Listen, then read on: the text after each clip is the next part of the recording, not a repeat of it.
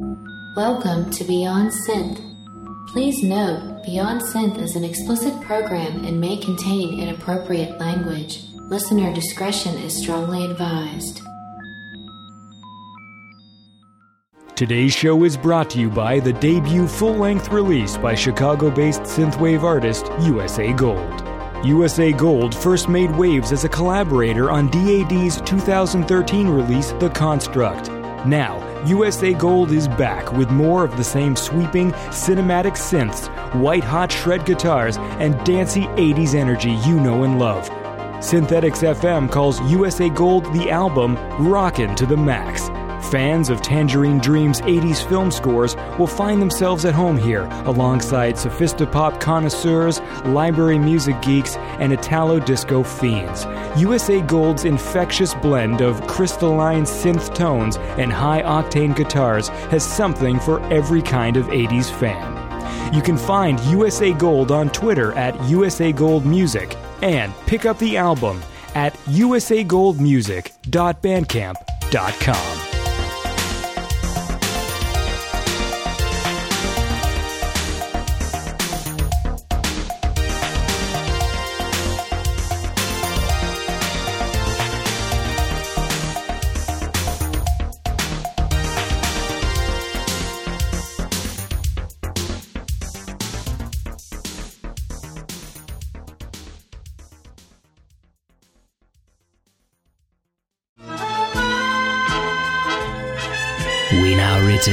to Beyond Synth.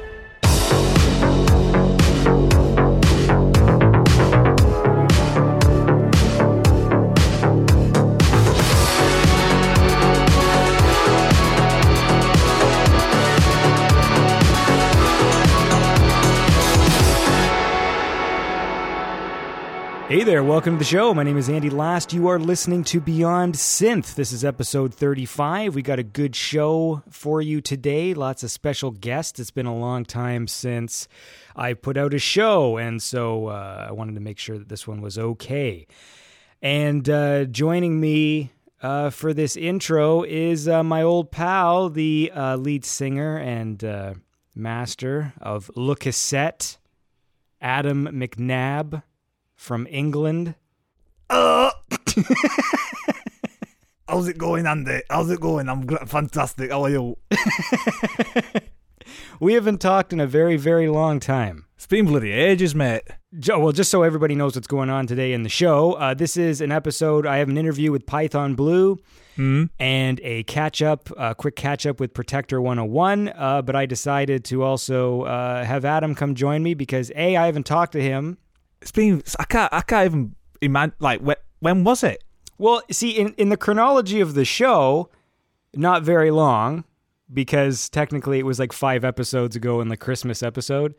And then we did before that. We did the Super Nintendo, Yes. and we still yet to do the s- la- la- la- la- N64. Yeah. Which would be a good time to do that too, because there was just that uh, YouTube video released of the guy who did, uh, who released the GoldenEye music uh, uncompressed. Did you see that? No, was it good?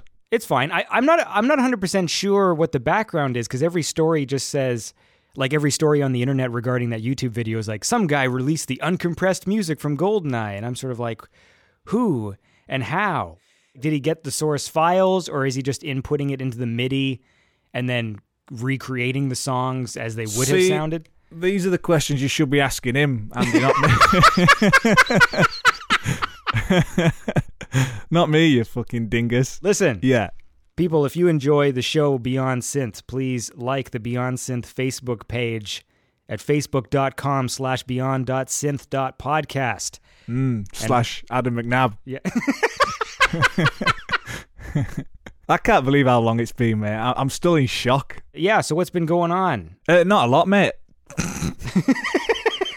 Pretty much standard. Anyone who's going through and listening to like the backlog of Beyond Synth episodes, this is only five episodes since the, the Christmas one, but in actuality, it's been like eight months or something. Shit. Because I'm I'm terrible. This year, I've only put out five episodes in seven months, hmm. and I recorded a lot of the interviews close to the beginning of the season. So, like some of the interviews that I'm finally posting, I literally recorded such a long time ago, and I just feel bad now because like I recorded interviews with people and I didn't post them for such a long time. Right. Okay. It's been what a year since when? When did the when did the Le Cassette album come out?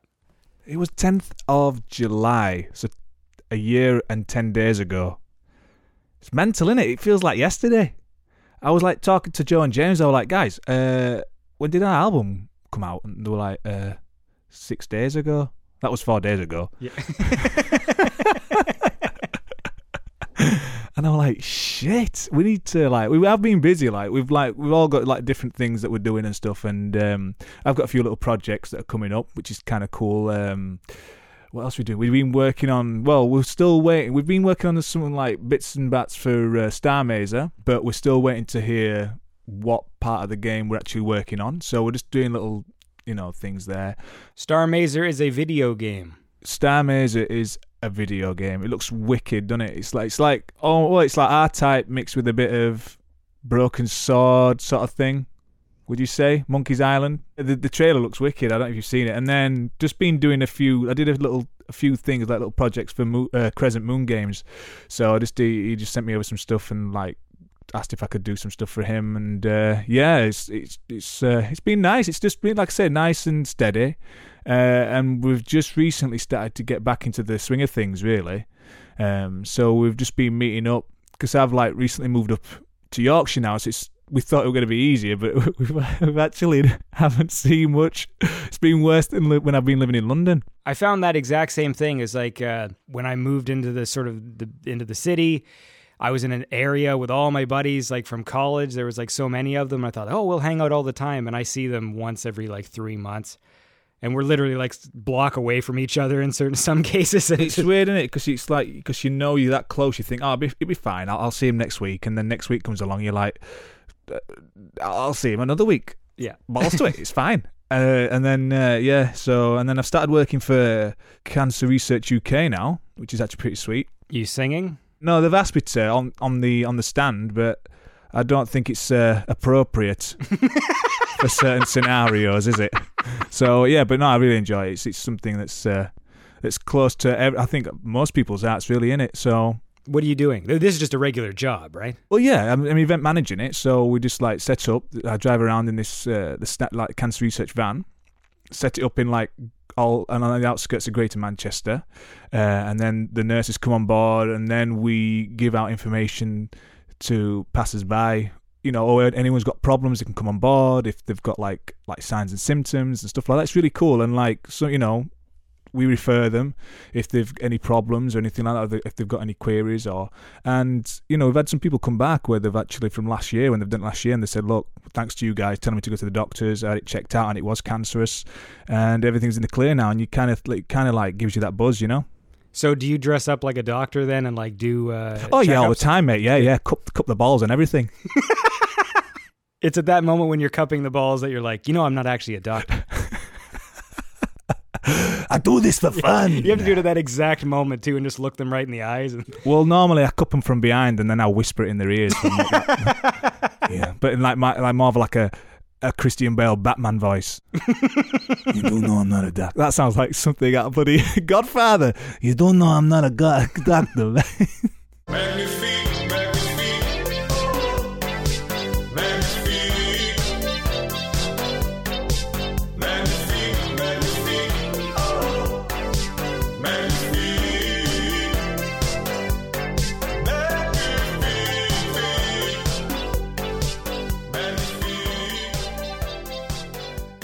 So you said you started. You guys are working on stuff now.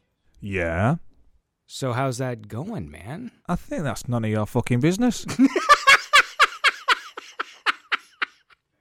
You know, people should really follow me on Twitter. I'm at Andy Last. That's the official Beyond Synth Twitter account. Do you have a Twitter account? yeah, at Adam McNabb, and then at Le Cassette.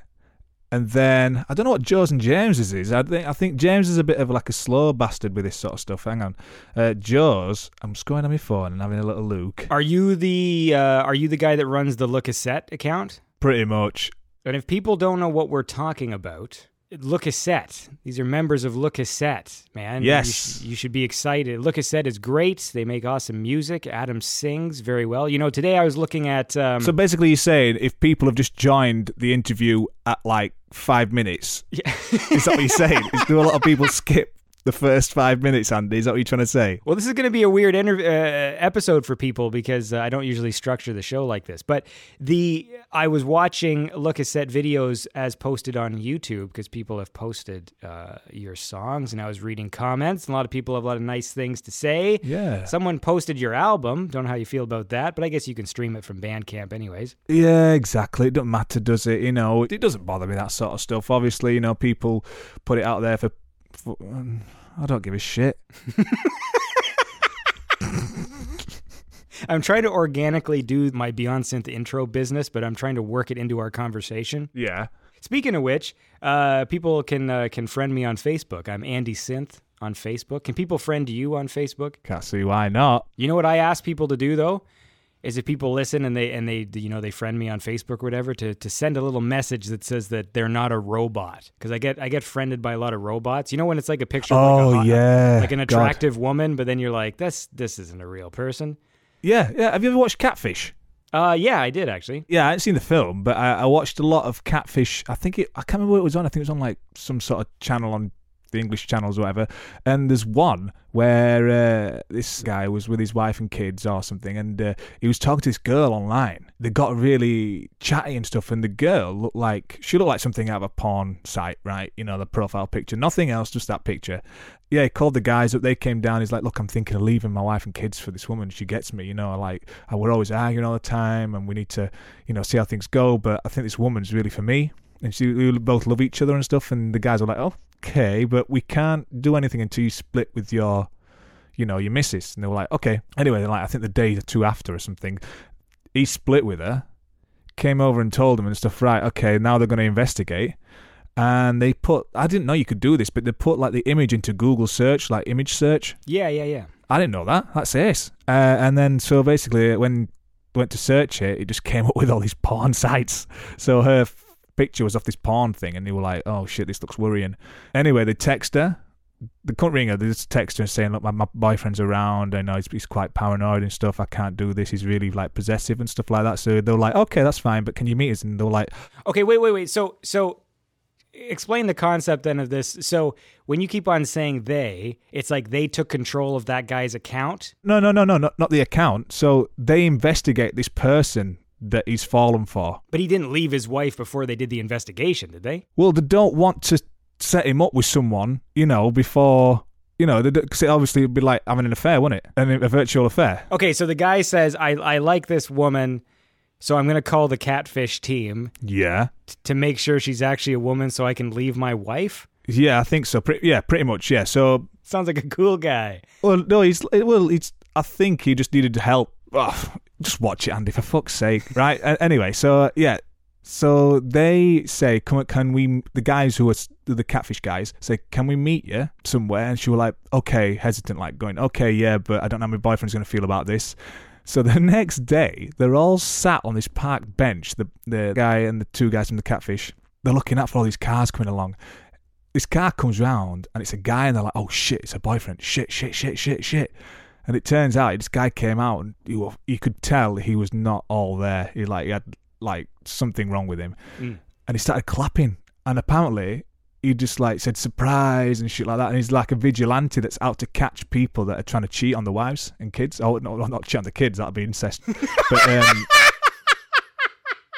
but yeah, So there was sort of like Have a you got this, catfish, catfish within the catfish. Then, like there was a yeah. So he was trying to catch these secret operatives. Yeah, and he's trying to catch this guy out, saying basically, you know, I can, you know, I can't believe you're doing this to your wife and stuff like that. I don't even know where we started, why we started this conversation. Well, it's good was- to to talk with you and have a little ca- catch up on MTV's Catfish. well, do you want to? Uh, maybe Yeah. I'll cut to the interview with Python Blue. How about that? oh, whatever you want to do, mate. I'm easy. Now we're going to go to my chat with Python Blue.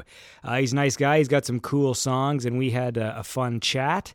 So uh, here's my conversation with him, and then uh, then I'll uh, talk to you when uh, when the interview's over. You'd be fucking lucky. Here's Python Blue.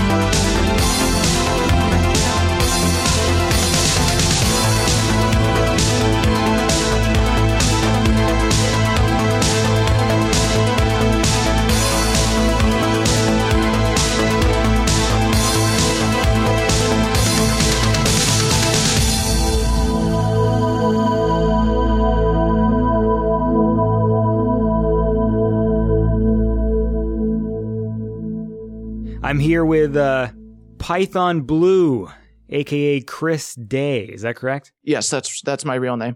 So tell me, man, what's Connecticut like? it's pretty humid all the time. Extreme temperatures. It can be really hot in the summer and really cold in the winter. And honestly, I can't really tolerate either. Yeah. What's the deal? So you just finished. Were you just in college or what? I graduated college a, a few months ago. I had gotten my associate's degree. I am planning on going further, but I really don't think my particular university is the answer. Right, right, right. What'd you Would you uh, go to school for? Well, I originally started as a computer science major, but there was just so much overwhelming stuff I had to learn, not to mention how unhelpful the faculty were, in my opinion. What is computer sciences, anyways? Is that like code and shit? Exactly. Well, well actually, it, it can apply to the hardware aspect as well, but yes, the software too. Was that one of those things where you went in with sort of different ideas of what it actually was? Like I know like when I was young, I was going to go to school for animation. Like I remember thinking like, "Oh, I want to be like a computer animator." And then as soon as I figured out what was actually required, I lost complete interest. You know, where it's just like, "Oh, you know, you're going to have to learn how to classically draw and uh, you know, like do like modeling sketches and stuff like that." And I remember just like, Yeah, yeah, "Eh, no, that wasn't for me." yeah. But it was like it literally was my plan until I figured it out. Like with the computer sciences thing, like did you did you know what it was fully going in or Not fully, but I did have some accurate ideas, thankfully. For one, I already had a little bit of programming experience already because I had already resorted to game mods beforehand. I guess what overwhelmed me was mostly how unhelpful the faculty were when it came to whenever you fell behind. oh like just like they wouldn't let you know what stuff was going on or Well, not only that, but they'd be really tough graders, and if you realized that you weren't doing well, they wouldn't really do much to help you improve. Which is sort of their job, really. Yeah, yeah, yeah. All right, that sounds like some shitty teachers. That's okay. Yeah. So then so then you made a switch. So what'd you switch to? I ended up being undecided for a while, but I finally did get an associate's degree in liberal arts, which is admittedly pretty broad, but it's something. So what's an associate's degree? It's basically a two-year program for in college. Just random stuff? Yes, exactly. Mostly general education requirements. But is there things they make you take anyways? Like when I went to film school, but I went to a college, so they made us take writing classes and stuff that weren't really connected Yeah. to our course in any sort of way. And I remember it being really frustrating because like that was the course that f- that screwed up my grade. Ooh. and it was just like, and and the whole time, like all of us, uh, you know, my peers were just going like, "Why the fuck are we taking this class? Like, it's got nothing to do with like what we want to do." Yeah. Was the idea when you do an associate's degree that you're trying to figure out what you want to do? That's the impression I got, yes, because what you were saying about stuff that's seemingly irrelevant to the major is exactly the kind of thing I had to do for that program. it sounds like fun. Yeah. So tell me, man, let's let's talk a bit about the music. So you go by Python Blue. Where did that come from? I've had a passing interest in various animated movies, that kind of thing, to the point that sometimes I would experiment with my own story ideas. That was basically how one character I made that was basically a snake like being. Basically, the name stemmed from that concept. My character, which I had intended to represent myself, was basically a snake and was mostly blue. So, yeah. When I look at your old uh, album arts and singles and stuff, there is that sort of cartoon snake guy, and then you ditched him for the latest one. That one was by John Sparks. It wasn't by myself. And I'm really thankful that he went as far as to do that for me. So is the idea then that the cartoon Python is sort of gone now? Well, probably, yeah. I mean, I had received several constructive criticisms regarding my use of, of that thing in my music. So. That's very polite of you to say it that way. I was listening to your stuff, and there was sort of the earlier things were kind of more soundtracky. yes. Talk a bit about that. Like, what is uh, School of Insanity? I had originally started as a soundtrack composer wannabe. So that was actually more or less commission work for an artist who's actually trying to make her own animated series. But what you're referring to is mostly demo tapes I had made in order to try to impress her. And thankfully she was impressed. So, what was the actual like finished? Like, is there a finished product someplace? Unfortunately, there's nothing finalized quite yet. However, there are a few links on YouTube. And it was like a cartoon, or was it a game? Yeah, or- exactly, exactly. It's it's it's supposed to be a cartoon, but it's not exactly your ordinary cartoon. If you're familiar with the early 2000s cartoons, you should think Invader Zim. Okay, right, right, right. Yeah. What was it that started you sort of changing the direction then? there was a, a long series of singles for a while. Yes, And you know the synth sound started to sort of come through with those. of course, yeah. So what was what was going on in your brain? One of the con- other constructive criticisms I had received was that how many genres I had put into whole albums worth, how many genres I had included in them were too broad. So that was how my Prison of the Mind album surfaced. I had, it was the result of trying to narrow a whole collection of tracks into one specific genre. And long story short, I decided for synthwave music, which I hadn't even heard of until that point, but I was really thankful that I got a little bit of press. In fact, that was how I found out about Synthetics FM, the blog. So in the album Prison of the Mind, you have a track called Odd Jobs. Does that have anything to do with Bond? Actually, it doesn't. It was just some random track I had made. It, it was it was intended to sound somewhat comical. I was kind of rushed on names for that one, so I- I kind of just resorted to something res- reminiscent of what it sounded like, which I'd gotten the impression was sort of like a cheap 80s cartoon, that kind of thing. A lot of my other influences are present in a lot of my other work. For instance, 80s Esque Revamped, which is a remake of an older track I had made. That was meant to be reminiscent of Benjamin Orr's The Lace album. Right. Well, I think that's my favorite song on the album. Is yeah, that yeah, one. definitely, definitely. I, I do feel I put the I put among the most effort into that.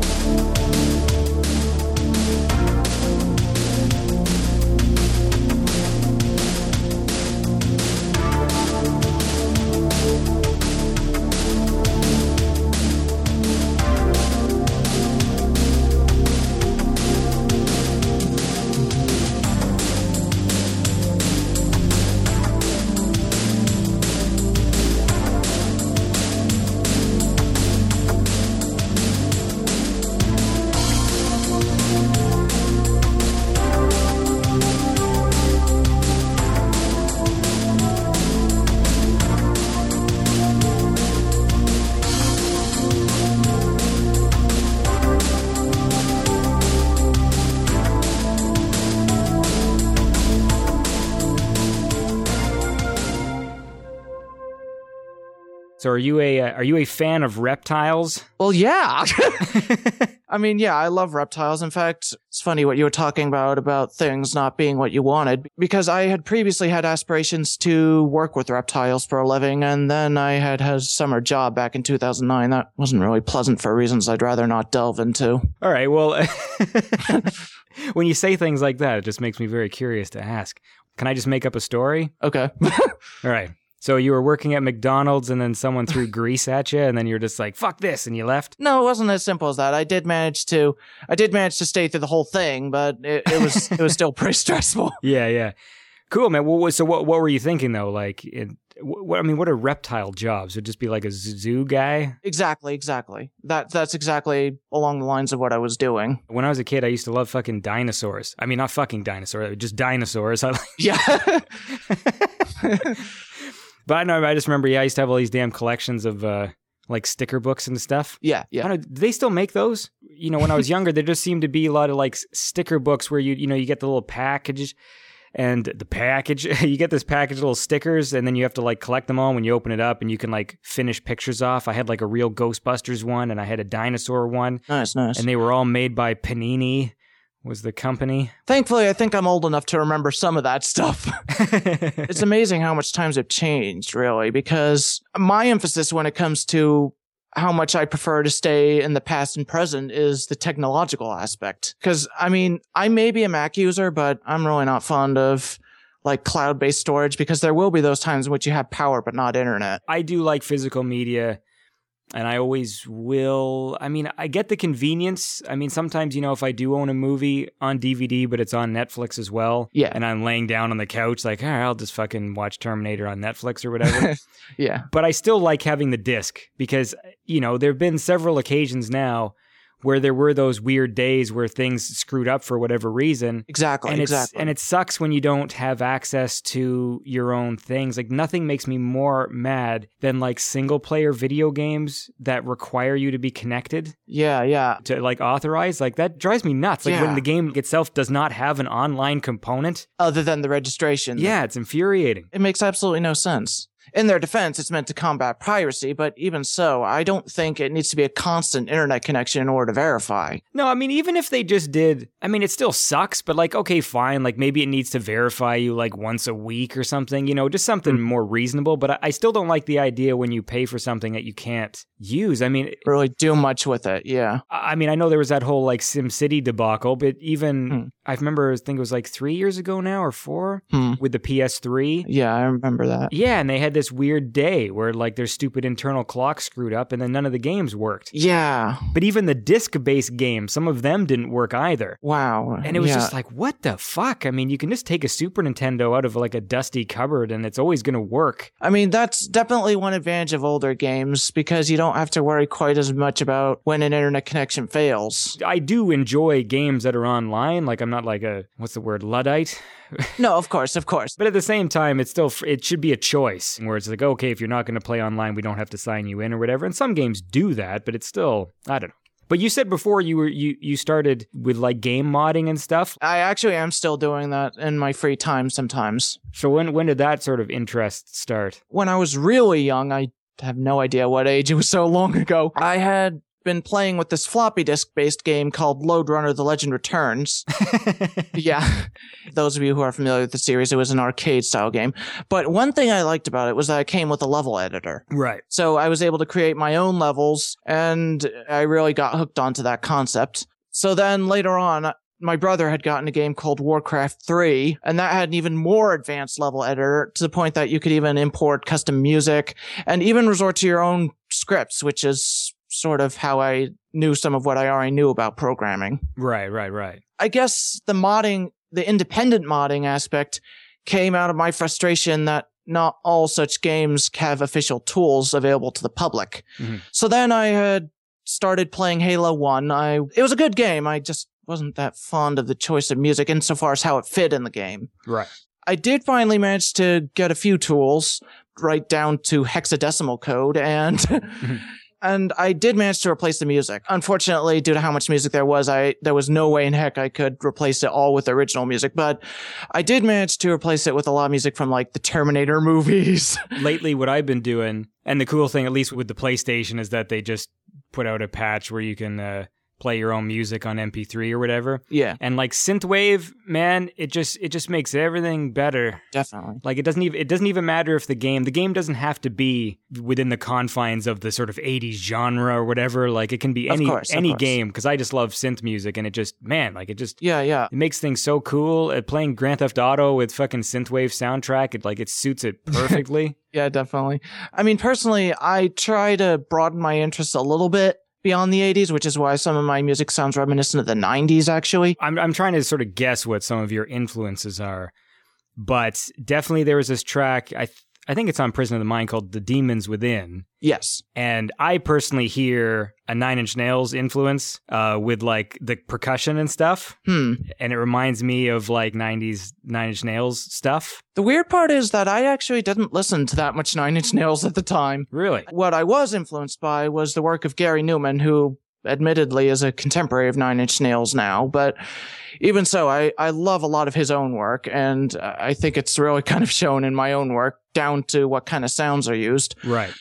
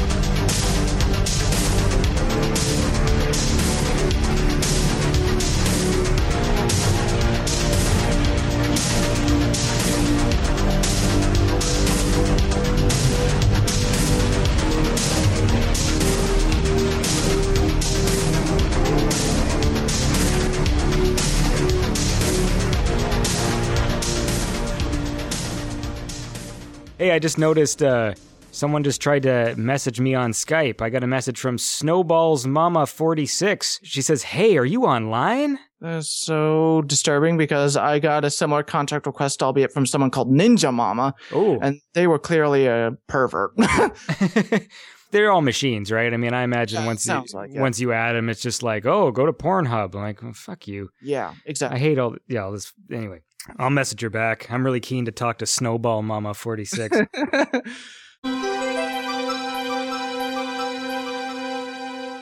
But yeah, I mean, I really do like electronic music and games and movies and such. And it's really a shame that it's, that I really feel it's underrepresented, especially after the 90s. I mean, that's the biggest problem I've had. I mean, I've had this conversation with many people. Just the um, the lack of really cool sort of themes and melodies in in movie scores and in games, Indeed. and that's that's something that I just wish would come back. I, I just find a lot of movies, I, even when it's a cool movie and I like it, I still find the score to be just sort of. It's like it's not bad, but it just doesn't doesn't really do anything that Not is bad, special. but not yeah. good. Yeah. Yeah, yeah. I mean, back in those decades, I mean, it's impressive how much John Carpenter did for Halloween 1, given how few pieces he wrote for that, hmm how many few original compositions.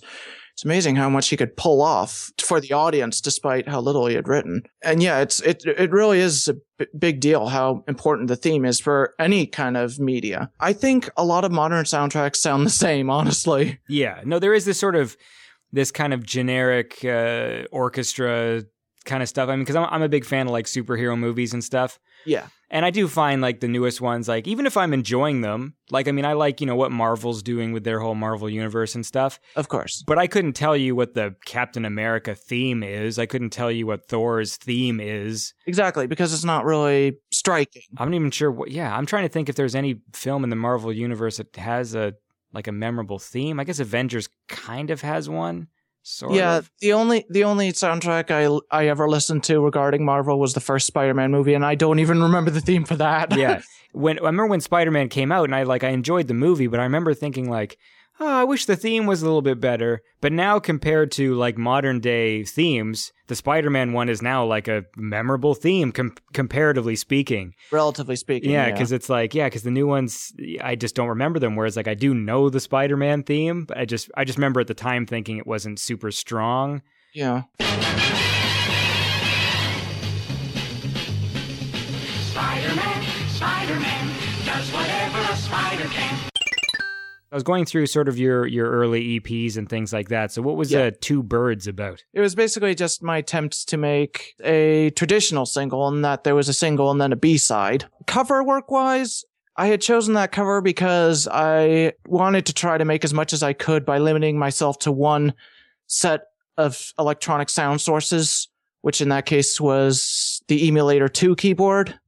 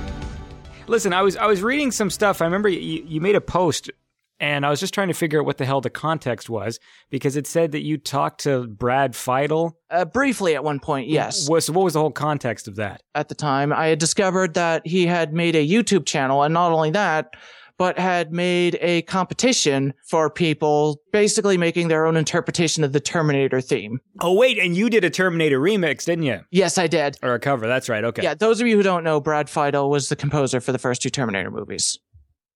So, but but anyway, um, I did not know that. well, well, I, I just meant for the sake Yeah, of any listeners, Yeah, but yeah, um, I did manage to find his email, and so I contacted him that way.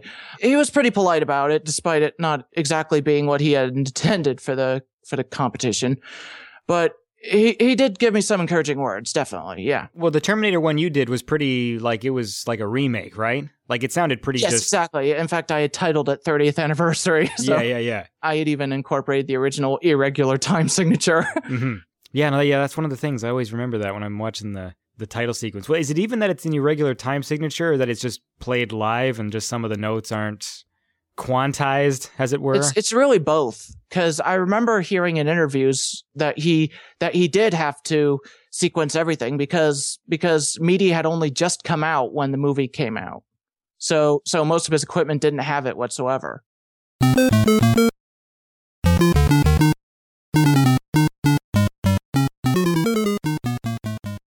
We can sort of move through your work here.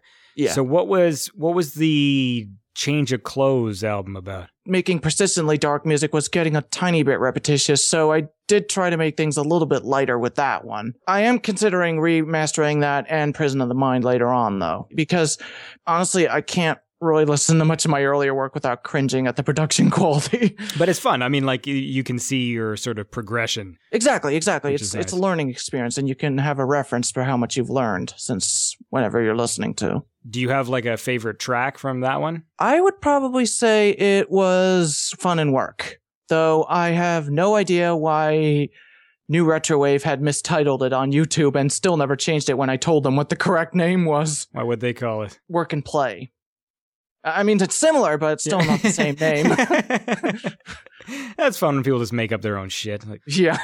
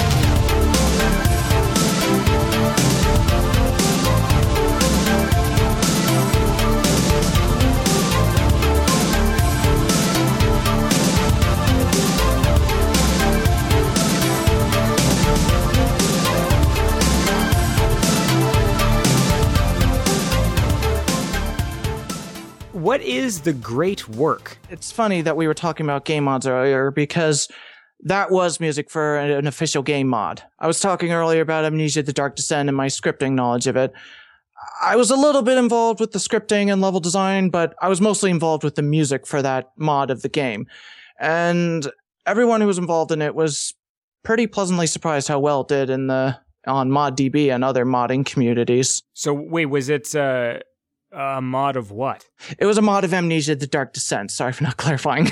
it's basically a survival horror game in which basically you have no weapons and you're trying to solve puzzles while trying to avoid monsters. I don't think I've ever. I must have heard of that. Yeah, yeah. PewDiePie, Markiplier, and several other Let's Players have played it. Did it come out around the time like uh, when they when they have those lists of like I, the scariest games you can play, you know, and it's got like Outlast and Slender Man? Would it be in like? I wouldn't know about the list, but it came out in 2010. Yeah, I bet you because I, I reckon now now that you say that, like I recognize the title, and I'm thinking I probably saw it on one of those lists Yeah, perhaps. because it is that sort of that type of game where you're just sort of walking around and you're not allowed exactly, to fight things. exactly. Of course, in my opinion, I feel Amnesia is the best of them because even if it wasn't so well done graphically, despite being an indie game, it's one of those other games in which the developers went as far as to provide the editing tools for the public. So you you could even make a game that isn't scary and it would still work as a game. How did you get in contact with the people who were making it? It had started through my making custom music on my own for the game. So I do remember that I was on the official forum for the game developers. I had received a contact re- request from someone and he was very interested in my music and Was it and- uh, Snow Mama 46? no no no no it was it was someone else in fact the username was actually a, a direct reference to the game but yeah Snowball Mama 46, sorry. I said, the, I said the wrong thing there. Then being part of these sort of like modding communities, is that a big part of your like free time? Or do you have to balance that now with music? Like how do you uh, how do you balance those things? Well, I spend most of my time doing music. In fact, most of my modding is an attempt of just replacing the music. Right. yeah, I, I do spend most of my time music, and I I guess I do the modding as a little bit more of a hobby. So talk to me then about uh, the album Cyborg. That was probably my most ambitious project insofar as mastering and production because I I had recently bought a few more effect plugins. And so I decided to implement those. And while I admit the production is still wasn't perfect to my ears now, it was definitely an improvement. I guess in some ways you could consider it a concept story, concept album, I mean. I even included descriptions for each track outlining the basics of a story. Now, was that stuff you came up with after you wrote the songs, or were you thinking about that stuff while writing? Sort of both. The first few I had thought of completely independently, but then later I realized that it could work as a story, and that's how I made the rest. Well, I think uh, the track I dug on that one was uh, one called Electric Dreams. Yes, yes, that's probably my best selling one on that album. But I always find whenever I tell somebody like, "Oh, you know, I really love this song," and like I'm so cool and original for like pointing that out to them, just like, yeah, that's the one everybody likes. Like, oh. yeah, yeah, Uh, yeah. I, I mean, I do know the feeling. I mean, it seems everybody just likes what everybody else likes. It seems. yeah. It, it really makes me thankful that this scene exists. That being said, because let's face it, more people seem to be interested in acts like Justin Bieber. Those people don't count. yeah.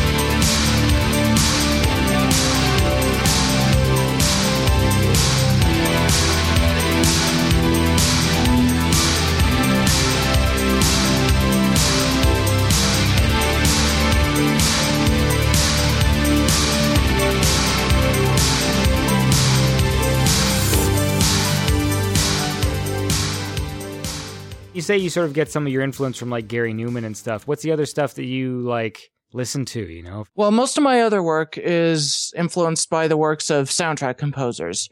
Brad Fiedel being another. Um, I've recently gotten addicted to the works of John Carpenter and Alan Howarth, but I'm I'm also big on game soundtracks, especially those from the 90s, like Tomb Raider, Myst, games like that. Yeah, Myst has a cool score.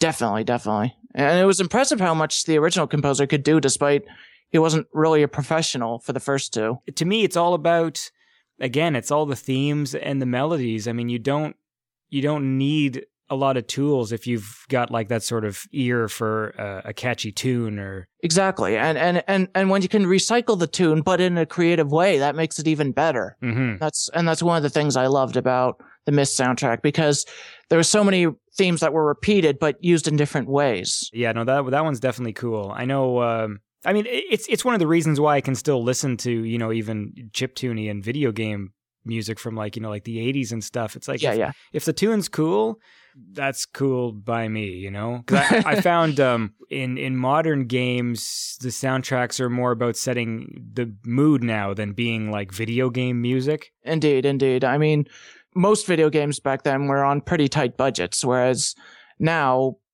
you could hire a whole orchestra if you wanted. Yeah, I mean, and some of that stuff is awesome. Like I, I love the work of uh, like uh, Jeremy Soule.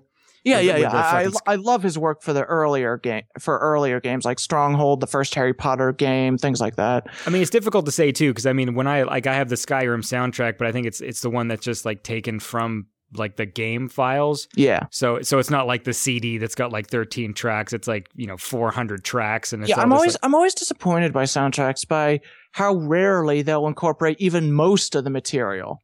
yeah. Like when I watched Big Trouble in Little China, I realized that it was probably the one movie I've ever watched in which all the music was incorporated in the soundtrack. Mhm, yeah. the only exception being the theme song, which was by the Coupe de Villes, but still. The most disappointing one for me has always been the soundtrack for the movie Legend because the best song wasn't on the soundtrack. Ouch. Like so, and it's this thing because there's this actual theme in the movie called the unicorn theme, ah, and it's and it's the best song, and it's like this long track, and it sounds it's a very nice piece, and for some reason that track wasn't on the soundtrack, and and it was just really bizarre because that was like the best piece of music. I, I mean, it exists to download, but I don't know if it where it came from. I think it came from like some weird European record release, some you know, yeah, some, yeah. I know. I know the same thing with the Fifth Element and Dumb and Dumber.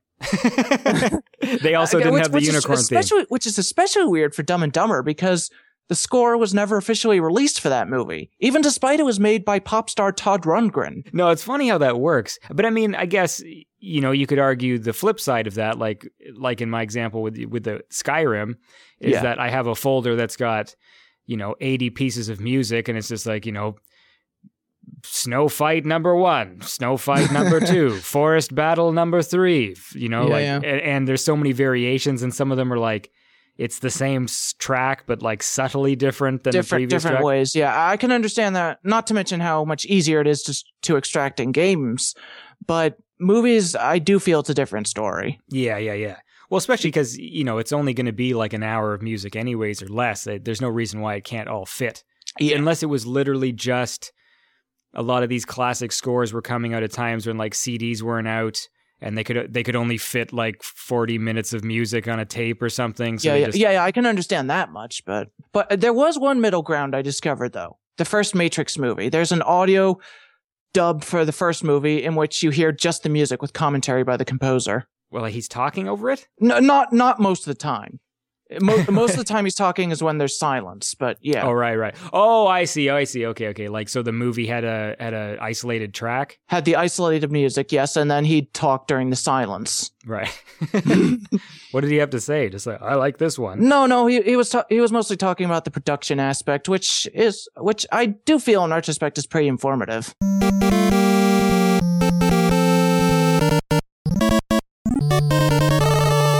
There are a lot of classic movies that I really love, and yet others that are really popular, but I haven't watched. Like, I haven't even watched Blade Runner, even despite I have the soundtrack. I've been trying, I've been trying to get around to it. It's just, I, I've been so swamped.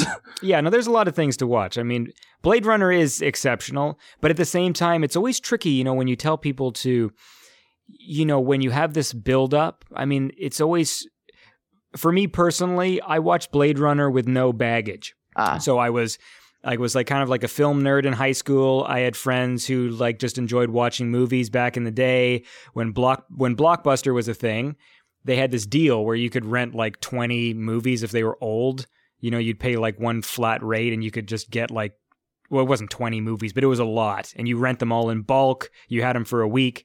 And so we would rent this big chunk of movies and trade them around with each other. And I remember that's the way I saw Blade Runner and Scarface, like without without being told by everybody you have to watch these movies.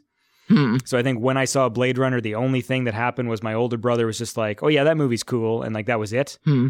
So so when I saw it, it blew my mind because I was like, oh, it was awesome. But you know, when you have to go into these things with people telling you Blade Runner is the best thing ever, it's going to affect your judgment because it is sort of slow. Like Of course, yeah. because I do know some people who've watched it, you know, with that sort of baggage, and they're like, "Yeah, it's kind of boring. Like it's it's slow." I mean, and I don't agree. I don't agree with that. Yeah, of course. But it, but it, but it's always but it's always good to go in with you know the same with Scarface. Like I because I, build Scarface up to people all the time, and it's a long movie, and so I've had people just be like, you know, that film's just kind of too long, and I'm like, what? Like, yeah. but you know, I got the same impression from my own sister regarding the first Halloween movie. mhm. Like she she wasn't that impressed by it until like the last 10 minutes, right, right, right. which is understandable because the movie that particular installment wasn't really that intense until then. The impression I got of that movie was that it was more like an Alfred Hitchcock movie, Yeah, like it's pretty tame, also too with the violence as well. Yeah, more about suspense than about the killings. yeah, yeah, yeah, and had a great fucking score though.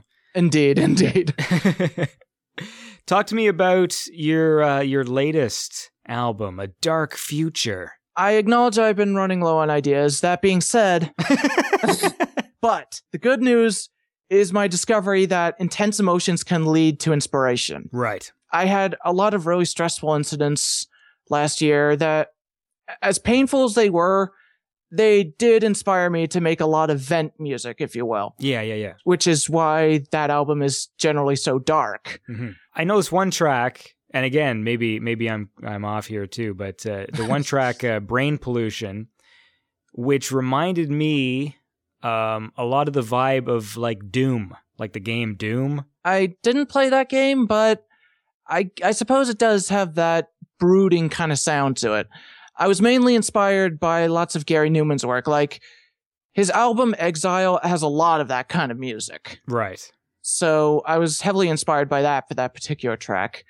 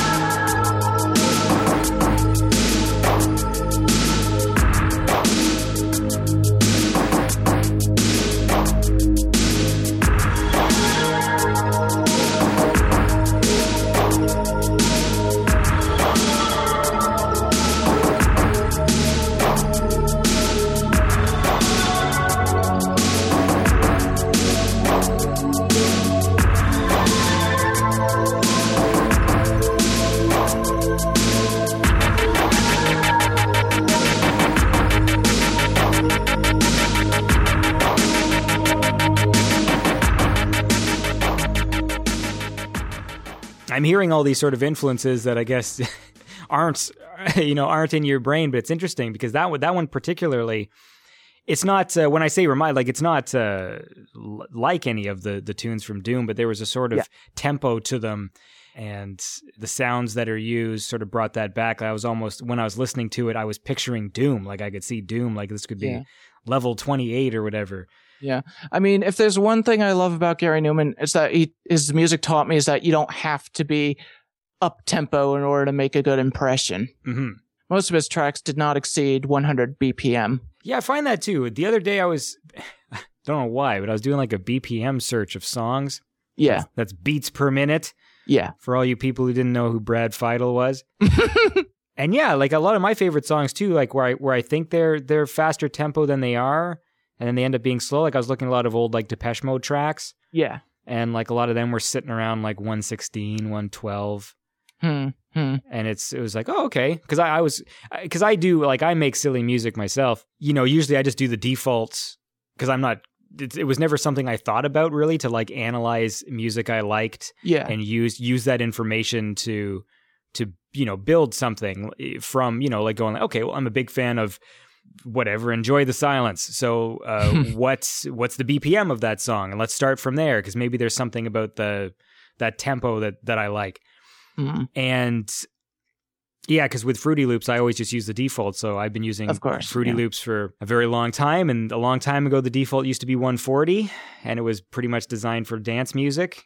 Of course. Yeah. I know that from a lot of people who use it. Yeah, and then now I think the newer versions, the default's 130. But yeah, so I, d- I did notice like when I started actually fooling around and changing BPMs and stuff, it just completely changed the the shape and the Of course. Definitely. yeah. It's weird how different music software works regarding what it's geared for. Like, I personally use Logic Pro over FL Studio, Hmm. and the default BPM for that is 120, Right. which which makes a little more sense because let's face it, 120 BPM is two beats a second. if you if it's something you don't know, when I was using like Fruity Loops 2, like a long time ago, Yeah, uh, since since the default was 140, everything I did was 140. Like I never thought to adjust it. yeah, So every single song just had that Yeah, beat, yeah. like this fucking dance music. yeah. I, I I wasn't that fond of GarageBand when I experimented with that, and and one reason for that was because of how hard it was to make minuscule changes like tempo and things like that.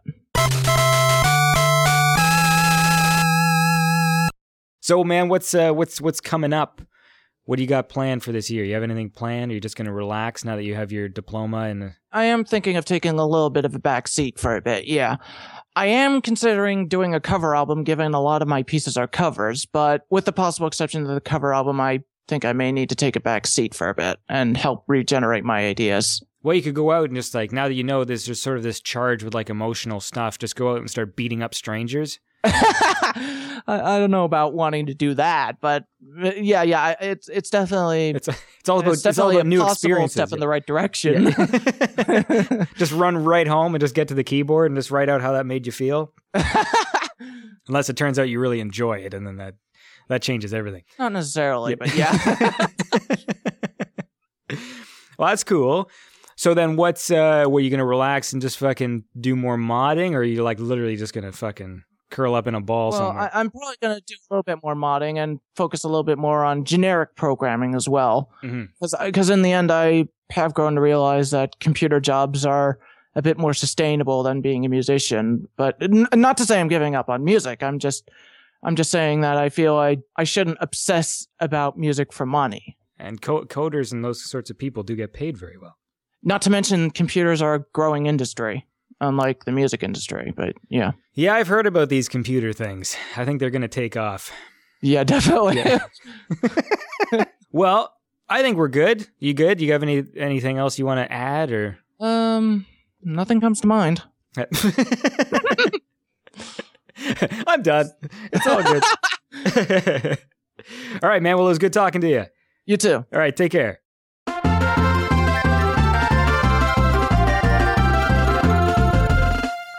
Alrighty, that was Python Blue. Chris Day. We had a fun time. Did you enjoy that interview, Adam? I thought it was pretty sweet. Yeah, he's got some cool tracks. Yeah, short, straight to the point, no mucking about. He had me at hello. Speaking of which, how do you feel about that Fallout trailer? Does it just make you want to take a shit? Is that what's happening? Too late. um, I've pre-ordered the Pip Boy edition. How much is that in fucking UK pounds? In UK dollars, it is. Uh, well, I put a twenty pound deposit down, and then I have to pay the remaining eighty when it arrives. But like a month ago, they released the dimensions for the fucking thing, Mm. and my phone slash tablet slash sixty inch plasma TV screen will not fit in it. My Note three, my Galaxy Note three. So I might have to whack it on eBay. But then on eBay, they're like going for like two hundred quid. Oh, I never knew that's what those things were. I didn't. I never researched the Pip Boy at all. So it's so it's basically it's just a case that you put your iPhone in. Yeah, but then they've got the app where you can actually basically use the app uh, in your phone to Oh, okay, okay. use on your game as well. So, Right. so yeah, I thought it was going to be an actual screen. We're a few weeks after E3, but I um I just watched.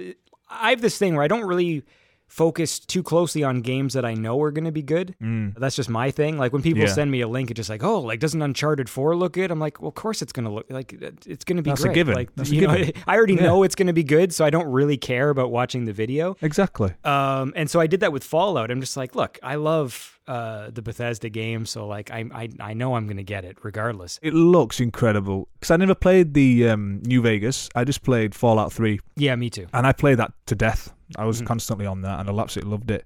But I didn't do all the I didn't do all the locations. There was just so much, and I gather that it's going to be like even bigger. The world. what got me was I mean, I'm a huge fan of like I personally prefer Elder Scrolls because I'm more of like a fantasy guy, but they're essentially like they're built on the same engines. You know what I mean? Yeah, like yeah, when yeah, I play. Fallout, I get the same experience that you know that I get with uh, with Elder Scrolls. The thing that got me was uh, that whole town building thing Oh yeah, where you like you build your own house and then you're like connecting the wires to the circuits and like wiring and setting up like turrets and shit. Yeah, man, I was I was blown away. I was like, what? Like that just looks crazy. Yeah, it does. It looks like it's going to be time consuming though. Yeah, I mean, I just love when there's those details because right now I'm playing Elder Scrolls Online. Is it good? It's fine. Like I'm fully aware that it's not Bethesda. Like I, I know it's like it's ZeniMax that made the game, so it's not really like a. Tr- it's hard. It's hard to describe. Like it. Like I think it feels as much like it feels like Elder Scrolls enough that it gives me the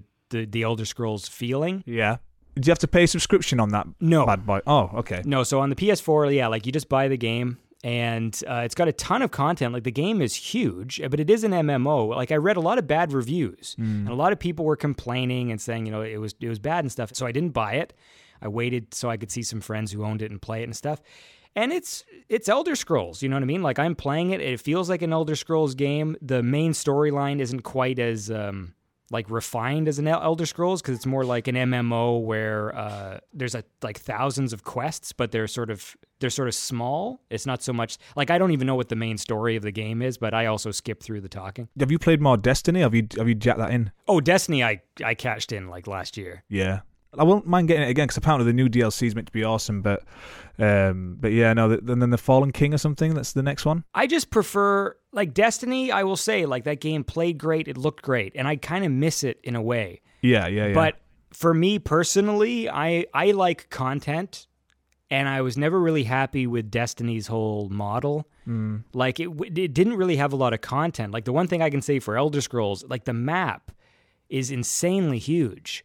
And you know, you zoom out, and then it's just one province, and there's like all these different provinces in Tamriel Wow. you can go to and stuff. Like it's just it's huge, but it's like an MMO where you're like level five in, in your little province, and then the second you go to like any of the surrounding provinces, all the bad guys are like level forty, so you have to like Sweet. level your dude up to to even. I didn't know you. Were, I didn't know you was on that. To be honest, I didn't know you'd got the Elder Scrolls. Well, I wasn't going to until I saw it being played, and I was like, well, this. But but the thing about it is, the graphics aren't great. So in one way, it's sort of a step forward because it's like this, you know, this big online game. Yeah. and it works really well. It actually loads quicker than Skyrim did. You know, we've already seen what Skyrim, you know, look like on PS3 and and um, Oblivion, and I just find this game, it's not really a step forward graphically. No. So it looks like Oblivion online, I see. I see. but it's Elder Scrollsy enough that it's satisfying me while while somewhat not satisfying me in the sense that it's not the real step forward I expect from a Bethesda game, which hopefully will happen with Fallout 4. What are you looking forward to, man? I am looking forward to Star Wars Battlefront. That's yes, a given. me- yes, yeah, yeah, yeah, yeah, yeah. Until Dawn, definitely. Fallout 4. What did you think? To, you haven't played Batman yet, have you? I mean, I played it for a few seconds. I tell you what, though, dude, the the story's pretty short. I mean, I've got all the, I've still, I've got all this, the, the DLC, like the story packs, like the Harley Quinn and the Red Hood one. I just can't be arsed with it anymore. I mean, it was fun, it was amazing, like to play, but I could only manage like two or three hours at a time. And then I would like done. I just don't like the whole, like the side thing, especially with the, you know, the Riddler trophies. I just want to go in there and just fucking arrest him. I don't want to fucking collect all his fucking trophies. Two hundred and sixty odd trophies you've got to get of his. Yeah, no, that's Ain't ridiculous. nobody got time for that. Yeah. Man, I got bronchitis. I love that oh thing so shit! much. So yeah, I'm gonna trade it in. I've I've completed it.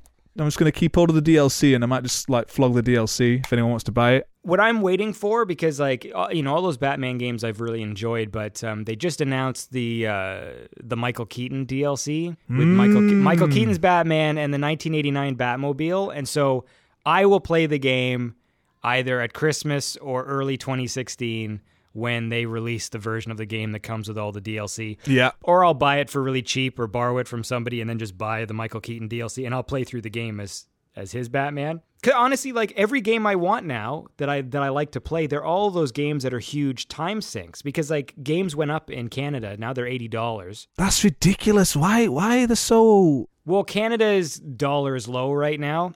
Although I remember in my life, besides when we were young and there was no consistency to game prices, because I know I paid $100 for fucking Conker. Jesus. I paid $100 for Mortal Kombat Ultimate for N64, uh, whatever it was called. There were times when games were super expensive because like all the stores charged a different price. But since about, you know, the GameCube era, Yeah. all the games have been pretty much consistent. So in Canadian dollars, they were you know fifty nine ninety nine, and then when the PlayStation Four came out, they went up to sixty four, and then they went up to sixty nine, and now all the games in the fall are seventy nine. So Star Wars is seventy nine, and the new Call of Duty and all that shit. So at this point, it's like ah, eighty bucks with tax. That's like ninety. Like if I'm dropping ninety bucks on a game that's not even like a special edition. I don't want it to be a game I'm going to beat in five hours. No, exactly. So that's why I'm only going to be playing things like fucking Witcher and and uh, Dragon Age. My buddy just gave me Dragon Age to play, so I think I'm gonna. I really like that one. You know, I was playing that lows, but then like after a while, when you get towards the end, I'm not gonna tell you what happens, but when you get towards the like the end, you kind of think, "Come on now, fucking hell, get on with it now." fucking hell. Yeah. Well, I'm trying to think. Oh, Just Cause Three. Oh, Um, fucking right! Just Cause Two was like one of the biggest surprise and most awesome games I played. Like that, I didn't know. I didn't know it was coming, and then I just played the demo and was just blown away by it. Yeah, man. So part three, I'm super excited for, even though it pretty much just looks like more of the same, except with new moves. and I want to play that that Rocket League. That Rocket League looks ace. Yeah, it's fun, man. I'm not a, I'm not a sports guy at all. But uh, yeah, you drive around in cars and you just hit a giant soccer ball Yeah. and like you or or, or football. Well, we need to get all the synth team. We need to get a synth team going on. and Rick Shithouse can be uh, the coach, or he can be the captain, whatever he feels worthy of Yeah. being.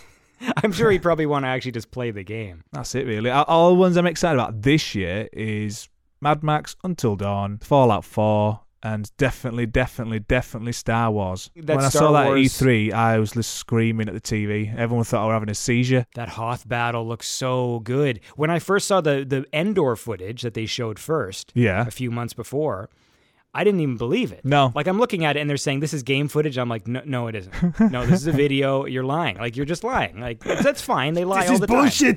Yeah. they do though. I mean, every time they're like, "Oh, check out this awesome gameplay," and then like the guy's controller like disconnects on stage and the video's still going because it's just a movie.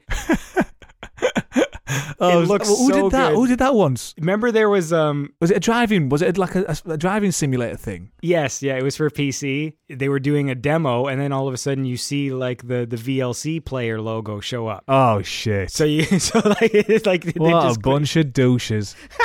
It was, but it was for a graphics card. I think that that was it. It was like some little stupid press conference with like five people, and they were just showing off their like awesome graphics card, and the guy was acting like he was driving, but it was What just a dick. video. hey man, let's um Let's cut to Protector Protector 101. yeah. So I'm gonna. I had a little quick uh, catch up with Protector 101. The joke being that this was also recorded a long time ago. And then he even said like, "Hey, we should do a catch up." And I'm like, "Well, we already did one. I didn't feel like doing a catch up to the catch up." So I think, uh, I think he's What? Straight after the straight after this Yeah, yeah, interview? yeah. So like it would go like 20 minutes of the catch up with Protector 101 and then a catch up addendum to that catch up. Well, mate, it's been absolutely ages since we last caught up. This has been uh yeah. um so look, we're going to um cut to my chat uh, my quick catch up with Protector 101. We talked about some fun stuff. Me and Protector were meant to be working on something. I don't know what's going on. I need to have a little natter with him because it's been ages, man. We, we did we started something last year. Uh, sent him some ideas, and then it just kind of fizzled out like a a damp Mhm. something funny. That's how easy it is to make me laugh. Well, let's uh yeah, well let's well let's listen to uh to me talk with him now and then we'll uh, we'll come back and uh, Shut up, then. Go on, then. here's Protector 101.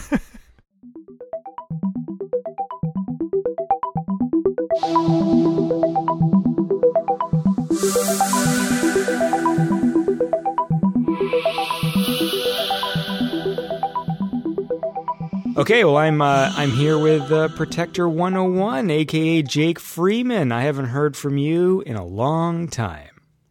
Hi. Well done. well done. How you been, man? I've been okay. Yeah, just been busy, busy, busy. I keep forgetting because we do uh, that other podcast, Time Slap. Although I don't think I was on the last one, but um, No, you weren't. it feels like we've done more podcasts together. But then I remember that oh yeah, it wasn't actually Beyond Synth. So really, I haven't. I don't even remember the last episode I talked to you, but I feel like it was like at the start of season two, like near the beginning. yeah, I think it was either. The, yeah, I think it was the start of season two. And you were you were on like the first season a whole bunch of times, and uh, hmm Yeah, yeah, I overstayed my welcome. I think in season one. yeah, that's exactly what happened. so it took a whole season to get over that, and now I'm back on the show. Yeah, that's exciting. So let's have a little catch up. How they say in Cat's up. yeah, catch up, catsup. I'm more of a ketchup guy than a catsup guy. I don't even know what catsup is. I think it's like a it's like the same thing, but it's like it has different maybe seasons or flavors or like uh ratios. Words? I'm sure there's much better way both of us could be spending our time right now. No, no. Really. so, man, last time I talked to you, you had just or were about to release the album Wastelands. How was that received? It was received very, very well. A lot of people liked it. Had a really good review by uh, John of the Shred on uh, Synthetics page. He did a fabulous job. He nailed it right on the head. He even gave some constructive criticism, which I thought was awesome. Uh, we need more constructive criticism in the scene. Was it just like a track six sucked? no, no. He was like, track six suck. How did he write that down? it's P F F F F F F F T.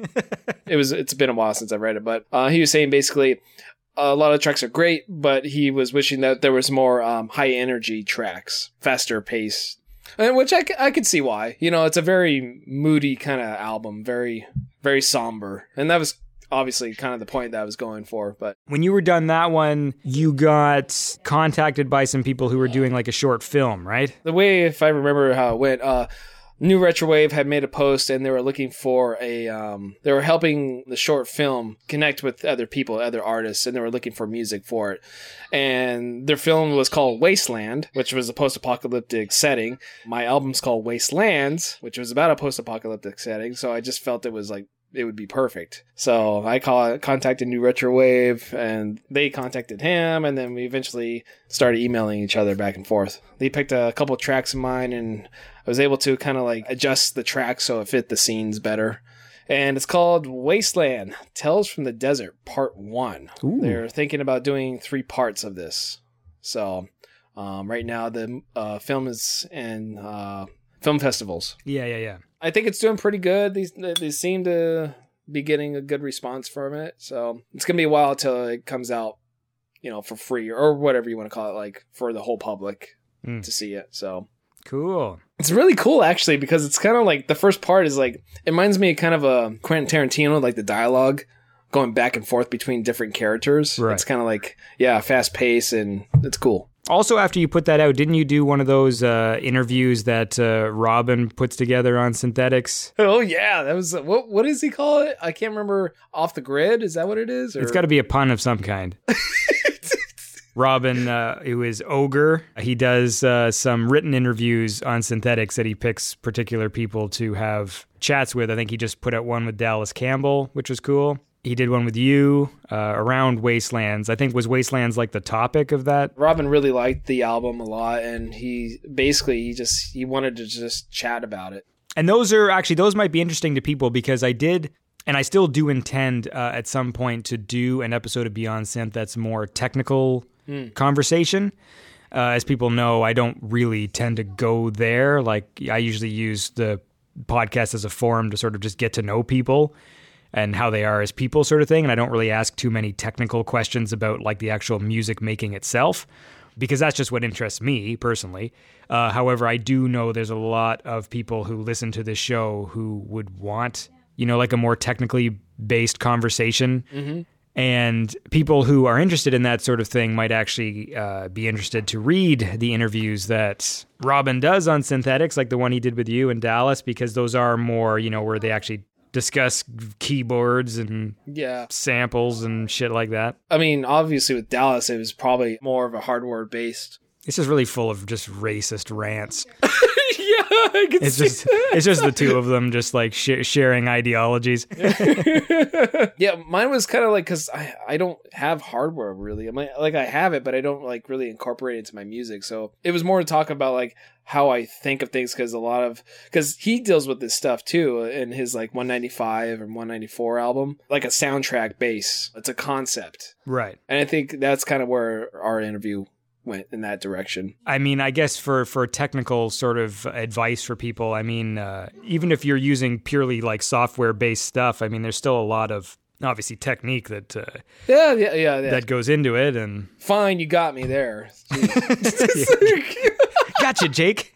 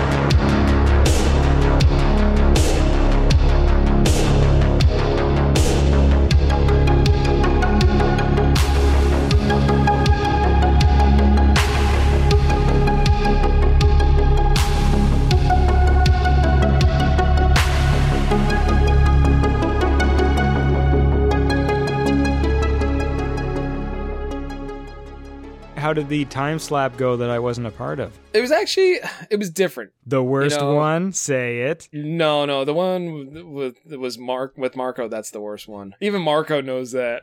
I actually enjoyed that one. I well, I did too. I enjoyed it for what it was. and what it was was shit. yeah, it was a shit show. That's what we called it. I think it's like us as a group. We have our certain chemistries, Mm. and when that one element goes away, like it just it throws everything off. Not to say that it was a bad show or a bad recording session, but it just wasn't the same. but it was bad. no, I'm not gonna say that.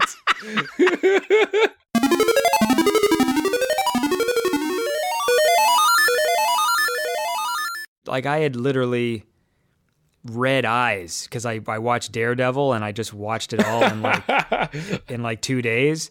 yeah, And my yeah. one eye was just red yeah. because I just binge watch and didn't I don't blink like when I'm paying attention. Yeah, see, like back in the day, you never heard anybody binge watching a season or something. Yeah, you know? yeah. That was just wasn't a thing. Well, it would have been hard with like VHS tapes. Like I'm about to binge watch and you like come in with like a shopping cart full of VHS tapes.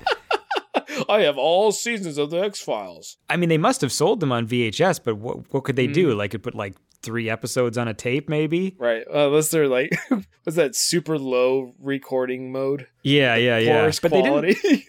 But they would never really do that for like professional no, no. things. I mean, like I, you know, I mean, like I'm a big nerd, so I used to have a whole bunch of Doctor Who VHSs, and Hmm. they would only put a few episodes on each one. So you'd have like an entire shelf full of just Right. VHS tapes, which you can have, by the way, if you want to buy them from me. No, I don't want it. No. Okay. I was, but thanks for offering. no, but I was actually, I kind of like, I was looking at uh, old uh, anime series Hmm. from the '90s, and I remember these box sets that they would come in. Uh, in VHS format, and it was like just the box set alone was just so cool looking. I don't, I'm never gonna play these like you know VHSs ever, but man, it'd be so cool to have and just put it on the shelf Yeah, yeah, yeah, and to collect dust. Yeah. we need we need more stuff like that. Yeah, so someone would come in and be like, "Oh shit, you got that?" Yeah.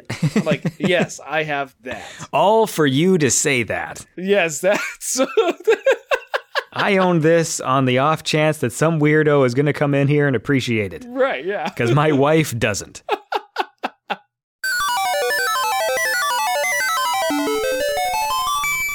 Since last time you were here, you were part of a uh, synthwave night in Arizona. Yes. They put on a couple dudes, a few dudes, uh, put on a thing, and they had a whole bunch of people, big synthwave acts, come in and do a performance, like a live show. I don't remember any of this. Yeah. Because who else was it, right? It was like uh, Ghost and. Uh, Ghost, Dance and, with the uh, Dead, Future um, Holotape. Future Holotape, uh, Itchy Sound, Dress to Kill was there, and then me because there was six acts. So tell yeah, tell me about that uh, that whole evening because it looked uh, like a lot of fun. Yeah, it was totally a lot of fun. Uh, it was called Synth Tracks was the event name. It was hosted by three guys: Brian Young, Mike Goosens, and uh, Matt um, Robbins, Matt Robbins. Thank you. All stellar dudes, really kick ass. Um, Stellar Dreams. Sorry, I was just I was just word associating. Continue. so continue. Okay. So, anyways, uh, yeah, they had a bunch of us play uh, live, and it was really, really good. Um, it was a very successful night for them and for everybody. I think it was a really cool moment to like meet everybody. Right. The whole thing started with uh, 8-Bit Miata, which is uh, Brian's. Uh, he, he's a pro am racer drifter. He liked my song Vision. Ah, this is a long story. Let's just stop the story at uh, Brian is a drifter. yeah, he's a pro am drifter. Hmm. You should check him out. 8-Bit Miata. Oh wait, wasn't there a video? Yes, yes, it was uh, with the Vision track. My track Vision. Yes. Okay. Yeah. Because I watched that. That was a funny. Like it had a really funny ending. Yeah, right. it's a dude uh, playing like an arcade machine, like driving game, uh-huh, and yeah, it was using your track. yeah, And then uh, at the end, there was like this like 80 yard lines of the people who like wanted to play the game after the guy. yeah, yeah. Like he's like snaps back into reality. Yeah, yeah, yeah. And then there's, I, I swear there's like an old guy that's like, get a job or something. Like, just, yeah, like- yeah. What's funny is because actually Brian did all those voiceovers. Yeah, that's perfect. Yeah. Hey, why'd you get a job, buddy? My favorite thing, like, I love bad ADR, and Yeah, that's still yeah. one of my favorite things when I watch uh, Terminator, like the first one.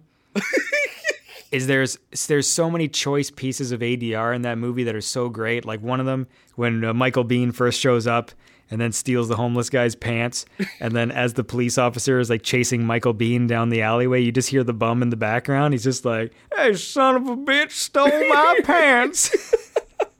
and then at the start too there's the dude when the lightning is starting like for the orbs to appear the future orbs and then there's this guy who's like trying to get his uh the big machinery to work or whatever Yeah. and he's turning the key and then you just you're like what the hell goddamn son of a bitch and then like then starts electrocuting and then just what the hell it's like they just play the same what the hell again but the best like do another one. but the best one, and my personal favorite, actually, there's two. Never mind, because there's the one where the Sarah O'Connor one where she's like the she's having a terrible time being a waitress. And then a kid puts like ice cream in her Yeah. shirt, and then the dude in the background like, "Hey, good job, kid. I ought to give you the tip." and then, and then, and then the other one is uh, Arnold when Arnold goes to the phone booth and uh, he's looking for Sarah O'Connor's number in the phone book, and there's a guy in the phone booth who he throws out, like a dude with a big beard, and then you just hear that dude in the background like. Hey man, you got a serious attitude problem.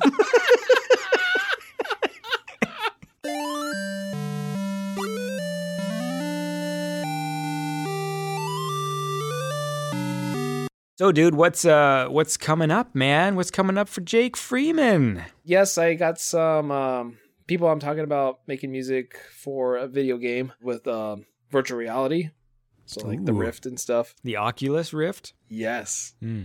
if you want to get technical. That's my favorite kind of Rift. so I'm pretty excited about that. Um, then there's uh, uh, another video game developer that's um, has a couple of my tracks that they're looking to put into their video game as well too. Ooh. So I'm gonna be all over in this his house. Hmm. Well, I'm going to edit that out. that was pretty horrible. As I was saying it, I was like, he should edit this out. and now you're not gonna edit it out.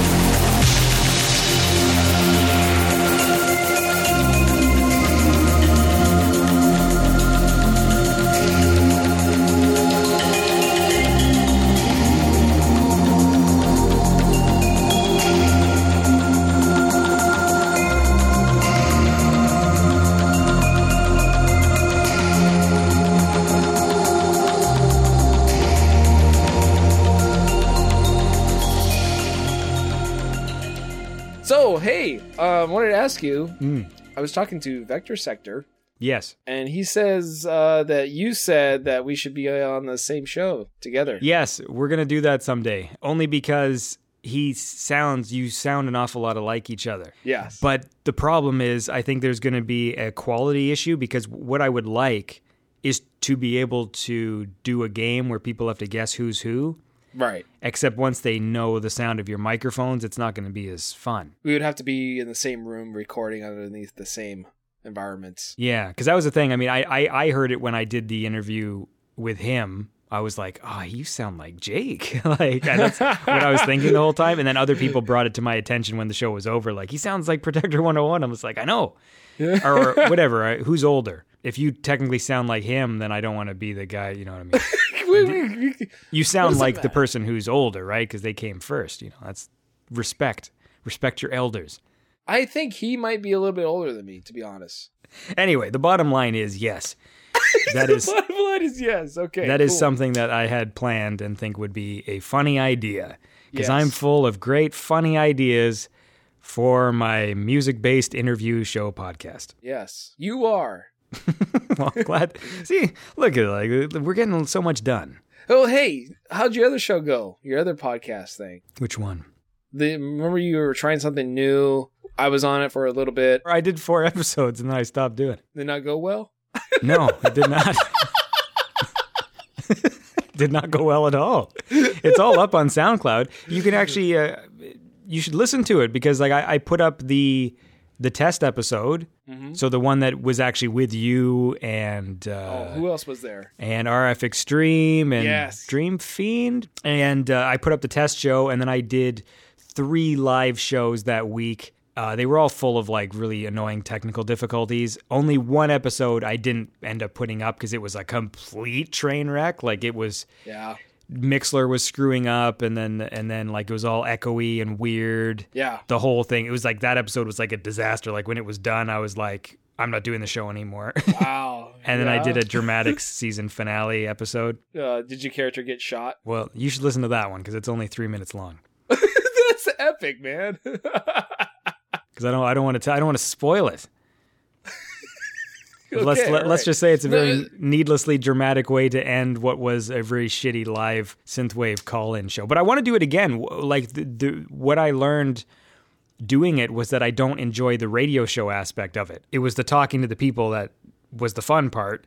Right. And then the stupid part was like getting the playlist to work correctly and trying to do the fade in and fade my voice in and out. Like I just didn't care about like it took me a lot of time like just getting songs together and like what the Right. playlist was going to be and what the agenda was and what I was going to say. That's tough filling space when you like literally have nothing to say. Like that's a skill. Like uh, it's it's a Yeah. skill you don't think is a skill until like a, a microphone goes in your face without any context and you're just like, ah, did anybody watch the?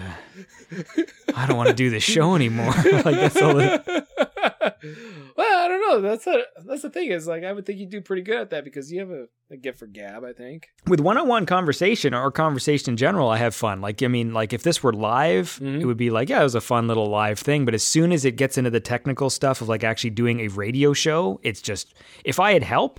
If I was literally like had another person who was the engineer who was doing like the music side of it, and they would just like point at me, and then I would talk like when they pointed, Yeah. uh, I would hand I could do that. But then we'd all do a lot better with help. this is very true. Yeah. like it's a stupid thing to even like suggest. It's just like, hey, well, if I had a butler, I would be eating a lot better. If I had like a live-in chef, like, yeah, we all we all Right. would. I mean, like it'd be amazing. Like, you have to cook dinner, and there's just a dude waiting there with food, or a woman. Women can be chefs. Chefettes. Yeah, that's what they call them. Anyways, dude. Listen, it was fun catching up with you. Sorry. Having a moment. Thank you for having me on the show. You're welcome. no, but it was good to hear from you, man. Always. Good night and farewell, my friend. And that was Protector 101. Fucking hell, that was a blast from the past. We had a lot of fun. I think we both had a cold when I recorded that. Not to give away when it was recorded, but seeing as we're in July now, uh, it's safe to say that that was recorded uh, months and months ago.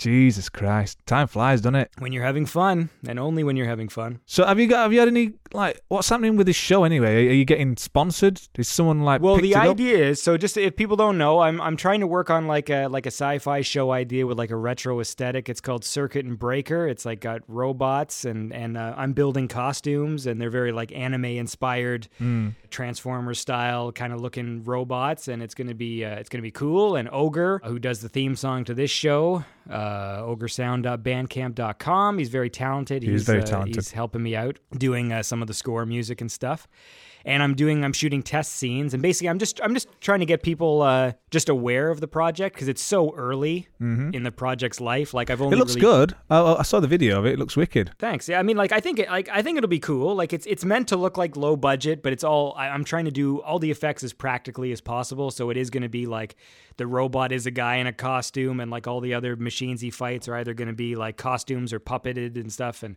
I want to build like a uh, like a model city and stuff. And yeah, I just want it to be to, to feel like something kind of like a low budget science fiction thing from from like the 80s, but but that it's not a joke. So it's not like making fun. Uh, like it's going to be low budget and it's going to be cheesy because Yeah. it's like a guy and his robot buddy. But I'm not making the joke like, look how cheap this is. Yeah, no, no, no, not not like Sharknado or something like that. You know. Because to me, I, I genuinely like all this stuff. I love uh, anime looking robots and 80s score. And I mean, yeah, I mean, like 80s sort of stuff kind of looked cheap anyway, didn't it? So yeah.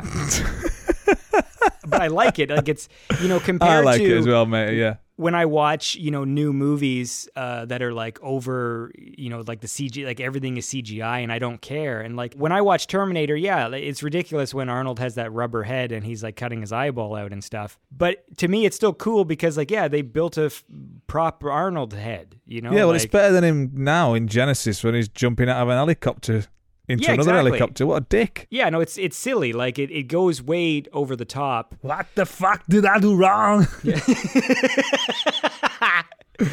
so yeah, so that's that's that's the whole thing. So it's called Circuit and Breaker, and I'm gonna shoot some more test scenes over the summer. Wicked. And what I'm gonna do is like once I have a few sort of scenes shot, I'm doing this instead of doing a trailer, just because I want people to really see like here's what the tone of the show will be. Aye. You you can sort of lie in a trailer. You know, you can make a trailer look like it's wall to wall action, and then the show comes out and like you showed all of the action scenes in the thing. So I really want to show people like here's what the actual show would feel like and look like, and and once I get a few of those shot, I'm going to uh, try and do you know like a Kickstarter, and if that fails, uh, I'll try whatever because I want to make it a series of at least like six 20 you know 22 minute episodes is Nice. the is the idea because I want it to be a show Well, I hope it works out. I really hope it like pays off because it seems like a lot of fucking hassle. I mean, that is what I enjoy doing is making making videos and stuff. So I mean, it's not a, a waste. I mean, that's how I get my sort of satisfaction. But I, uh, yeah, I hope it works because I think it would be a cool show. Yeah. like I just I, I want I want to show it. It comes from my frustration with like the Transformers movies. You know, they finally do it in live action, and like the Transformers aren't like the focus of the show of the movie. It's like all the stupid people and the Transformers just happen to be there. And I just I just want to do something with like the robots where the robots are central to the story and and uh, the characters are cool, but they kind of embody what I liked about you know like the '80s uh, cartoons and the relationships the characters have with each other and stuff. So Nice. so that's what that is, man. I hope it does well, lad. Hello, pal. Like I said, anytime you want me to come in, just, give a knock on the door.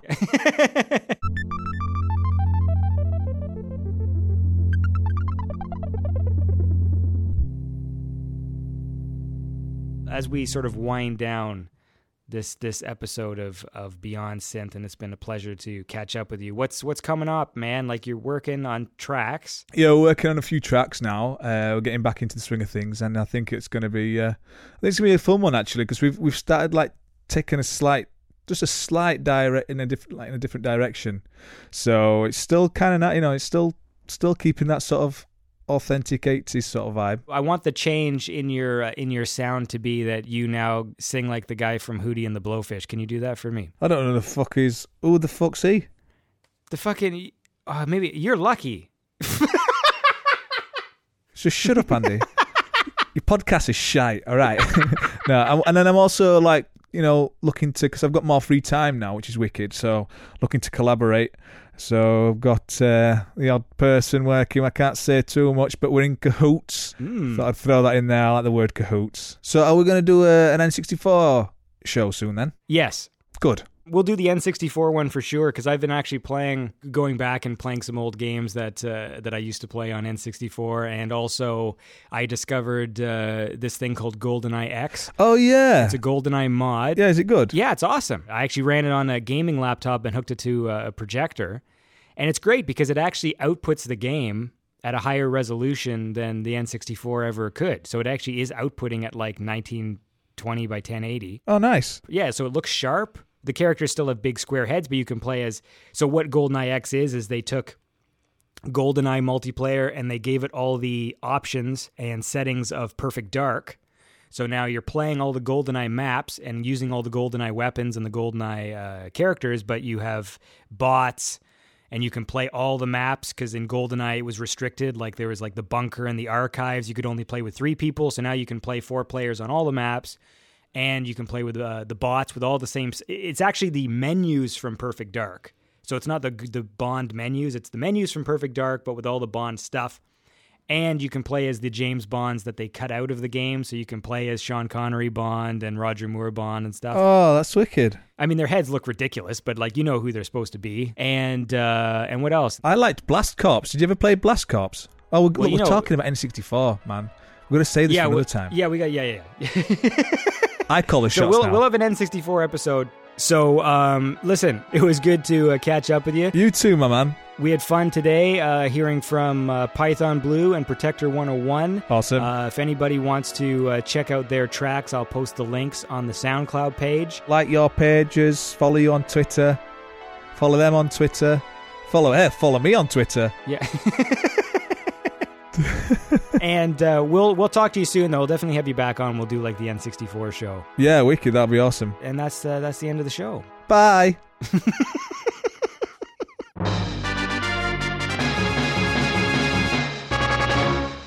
Beyond Synth is now over.